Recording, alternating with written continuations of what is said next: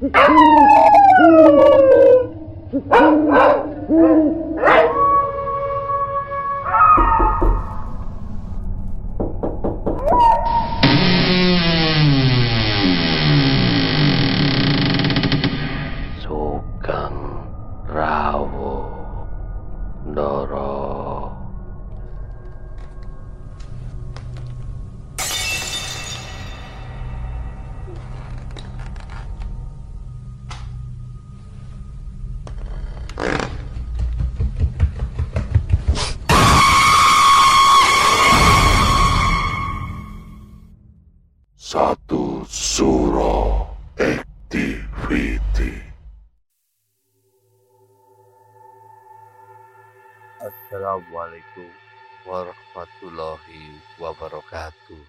Selamat malam. Rahayu, Rahayu, Rahayu. Para pendengar satu surah activity. Saya penembahan Dokter Mistik Kamar apartemen, kamar hotel atau kamar kos menyimpan sebuah peristiwa-peristiwa di luar ekspektasi kita yang terkadang disembunyikan dan menjadi sebuah misteri. Seperti halnya kisah mistis pada malam hari ini, makhluk itu mengikutiku dari Deborah Jane. Selamat mendengarkan.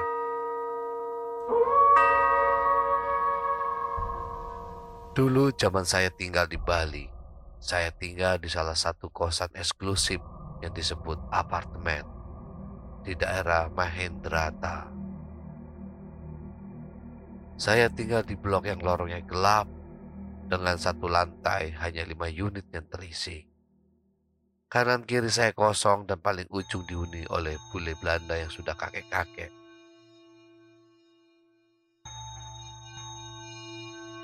Janggalnya, Sejak saya tinggal di sana, setiap jam 12 malam, tidak selalu pas, kadang lebih. Ada seorang bapak-bapak petugas yang akan selalu mengetuk pintu unit saya dan bertanya, Mbak, gak ada apa-apa kan? Kalau ada apa-apa bisa cari saya di bawah.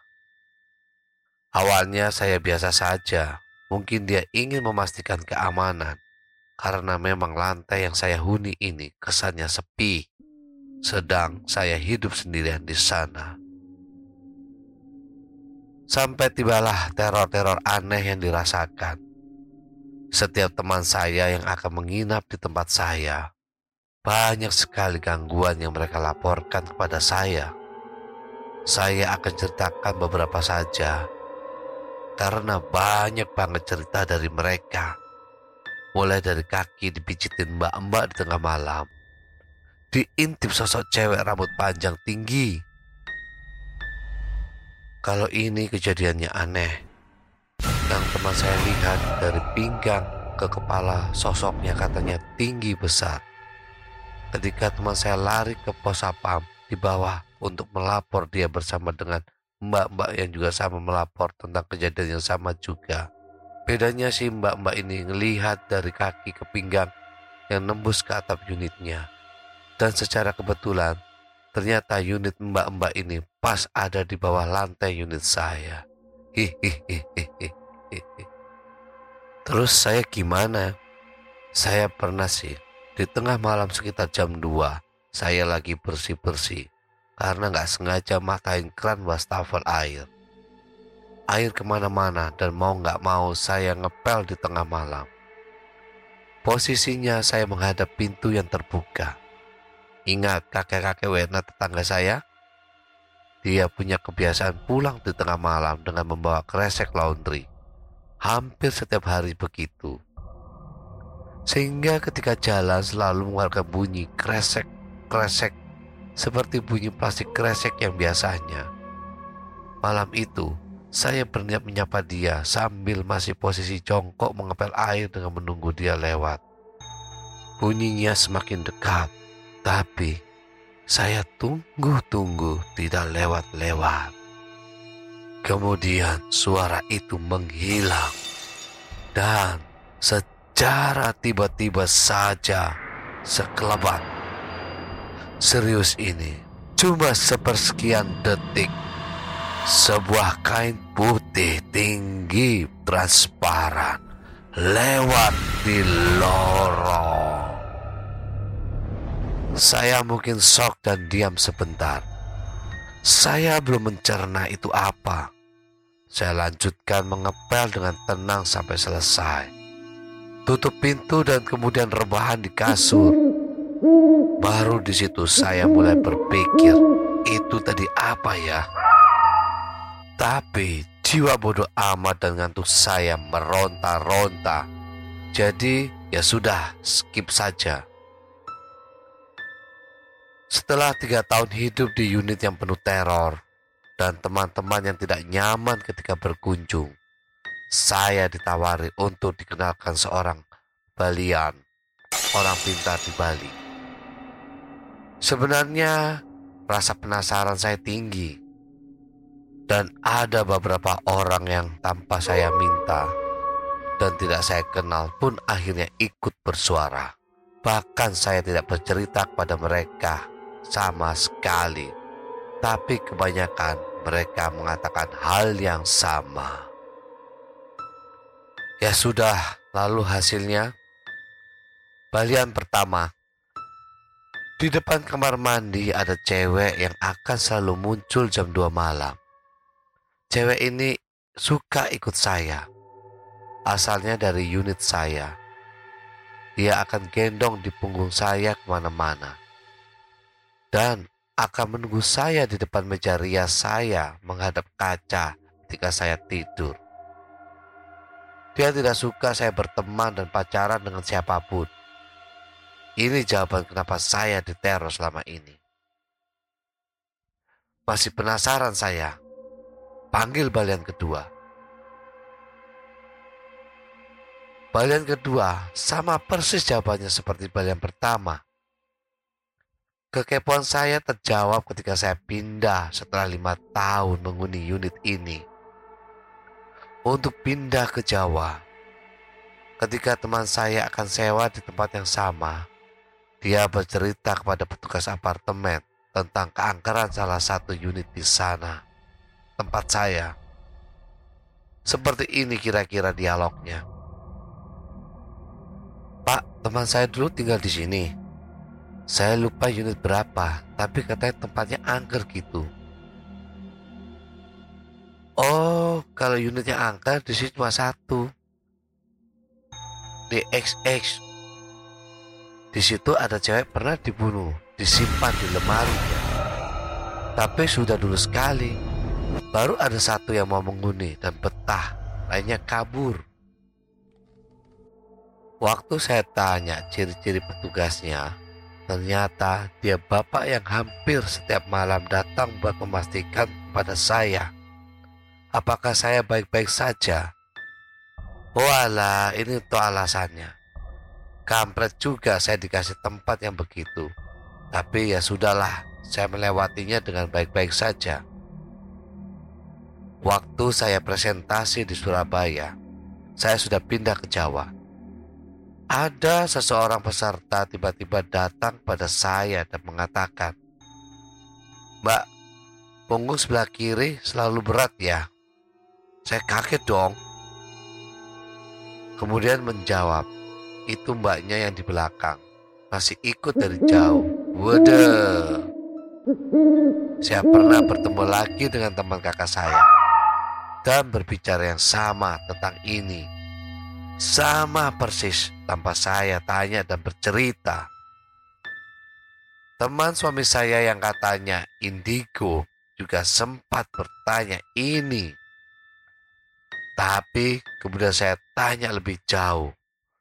Kalau kamu bisa baca, coba kamu baca apa yang terjadi di tempat saya yang pernah tinggal dulu.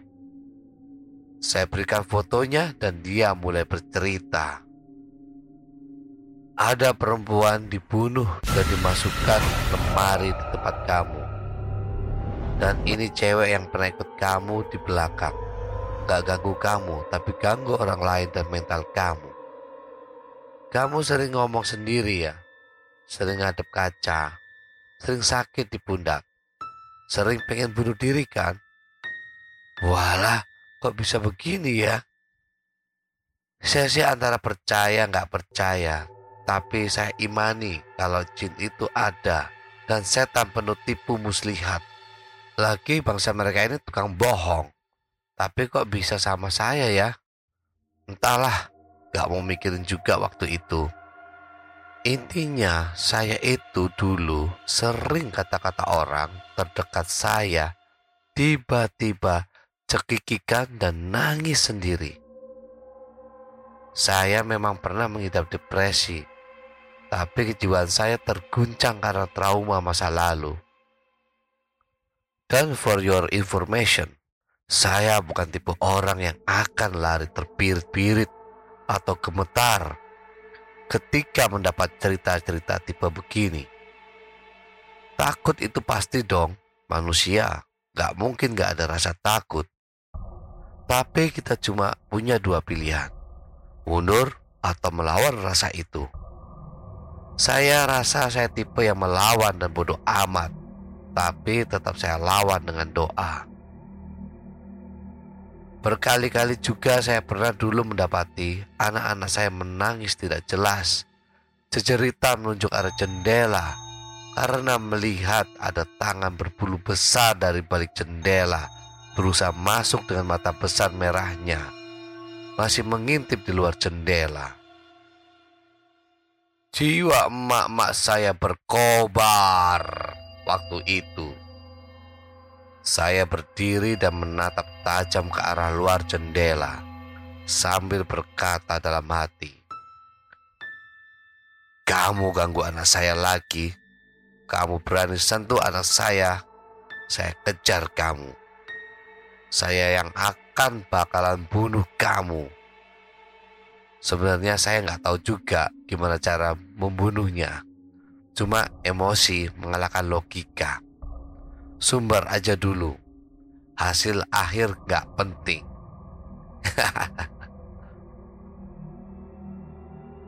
saya ini tidak bisa melihat hal-hal demikian. Tapi feeling saya selalu kuat tentang hal-hal begini. Setelah kejadian, mbak-mbak numpang hidup dan jalan-jalan di punggung saya. Nambahin beban aja. Tapi entah bagaimana, tapi saya yakin sekali sosok itu juga tidak bergeming menatap saya. Akhirnya saya memutuskan lari keluar untuk menghampiri dan mengecek langsung di luar jendela. Tapi ketika saya sampai, malah feeling saya dia sudah pergi. Sampai hari ini pun di rumah, jika terkait hal begini, always mama yang dikerubutin, ngerumpel.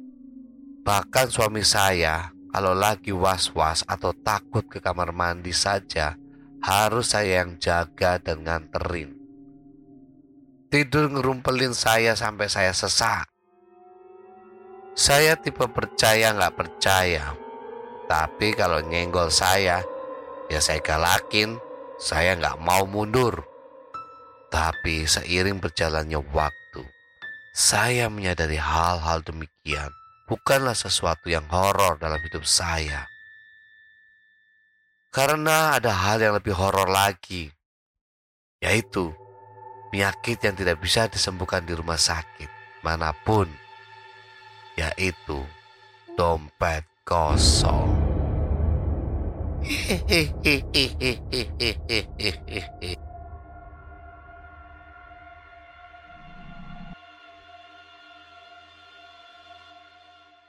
Para sahabat satu surah activity. Itulah tadi pengalaman Deborah diteror sosok makhluk yang menyerupai wanita korban pembunuhan dan selalu mengikutinya. Hendaknya kita jika merasakan kejadian-kejadian yang di luar nalar dan aneh, hendaknya tidak perlu merasakan takut yang berlebih hendaknya langsung berdoa dan memohon perlindungan kepada Allah. Para sahabat satu surah activity, tinggalkan catatan doa kalian di kolom komentar like, subscribe, dan bunyikan lonceng keramatnya. Para sahabat satu suro activity, tetaplah iling lan waspodo. Assalamualaikum warahmatullahi wabarakatuh. Salam, salam, salam. Rahayu, rahayu, rahayu. Sahabat Sansuroi,